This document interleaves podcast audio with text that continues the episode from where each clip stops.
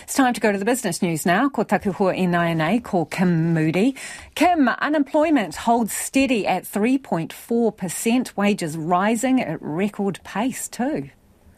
Kia ora, Lisa. That's right. Some new labour market data out today showing uh, the unemployment levels staying still stuck at 3.4%. Now, when we talk about the labour market, it's usually one of the last parts of the economy to actually slow down if we if we do see a slowdown. So, some interesting data coming out today on this. So, breaking records all over the show a bit as well. So, wages on the up, private sector wages rose a record 4.5%, and another measure that used hourly pay rates uh, showed that for some people, their their pay increases beat inflation. So some people got a pay rise of 7.8%, which is, you know, above inflation right now. Uh, labour force participation participation rate also increased, the employment rate for women increased. All of it showing a, a, really tight labour market. A lot of people are working, but you know it's still really hard for some employers to find staff. Perhaps not as much competition as some employers would like to see.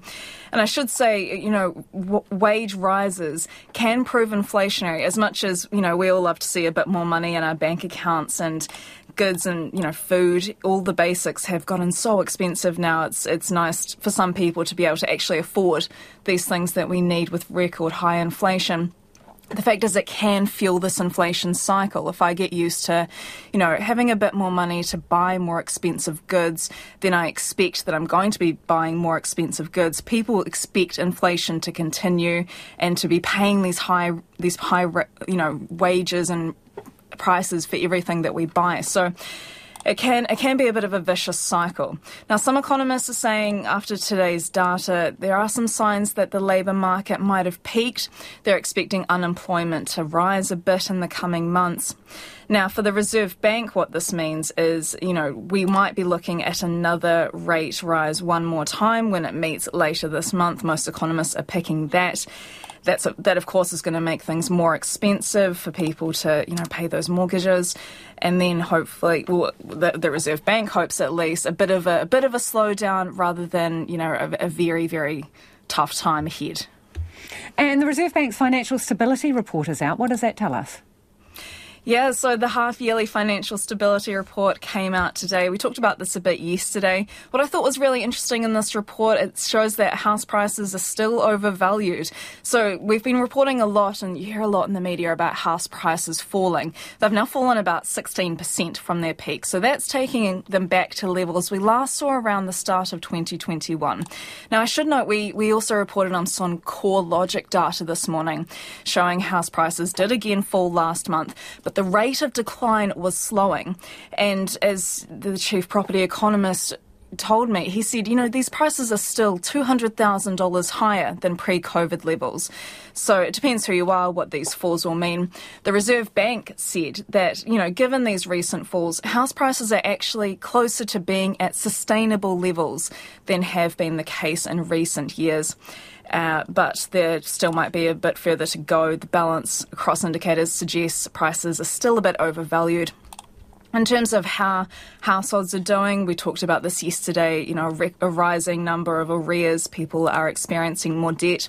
The Reserve Bank says, "Yep, we, we do see that. You know, people are some people are struggling." They say overall, though, most people are doing okay. As we talked about, we had some record high wage increases for some people. They also talked about the stability of the banking system as a whole. Our listeners might have heard, you know, a lot of reports in the past couple months about global banking wobbles, crisis, crises, whatever you want to call them, the failure of banks in the US, Signature Valley Bank forced takeover of Credit Suisse in Europe, and this week, First Republic Bank. The Reserve Bank says New Zealand banks took on very little interest rate risk. They said the banking system is resilient and it's been stress tested against a wide range of scenarios. So, and things are looking pretty good there. Shall we take a quick gallop around the markets, please, Kim? Let's, shall we? So, bit of a tough day for our top 50 index.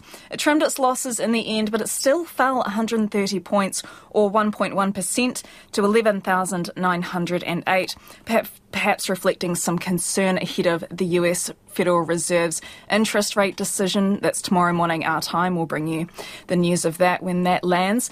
Your New Zealand dollar is currently buying 62.3 US cents and 93.5 Australian. It rebounded bit after losing some ground yesterday. Thank you, Kim Kakite. Kim Moody there with Business News.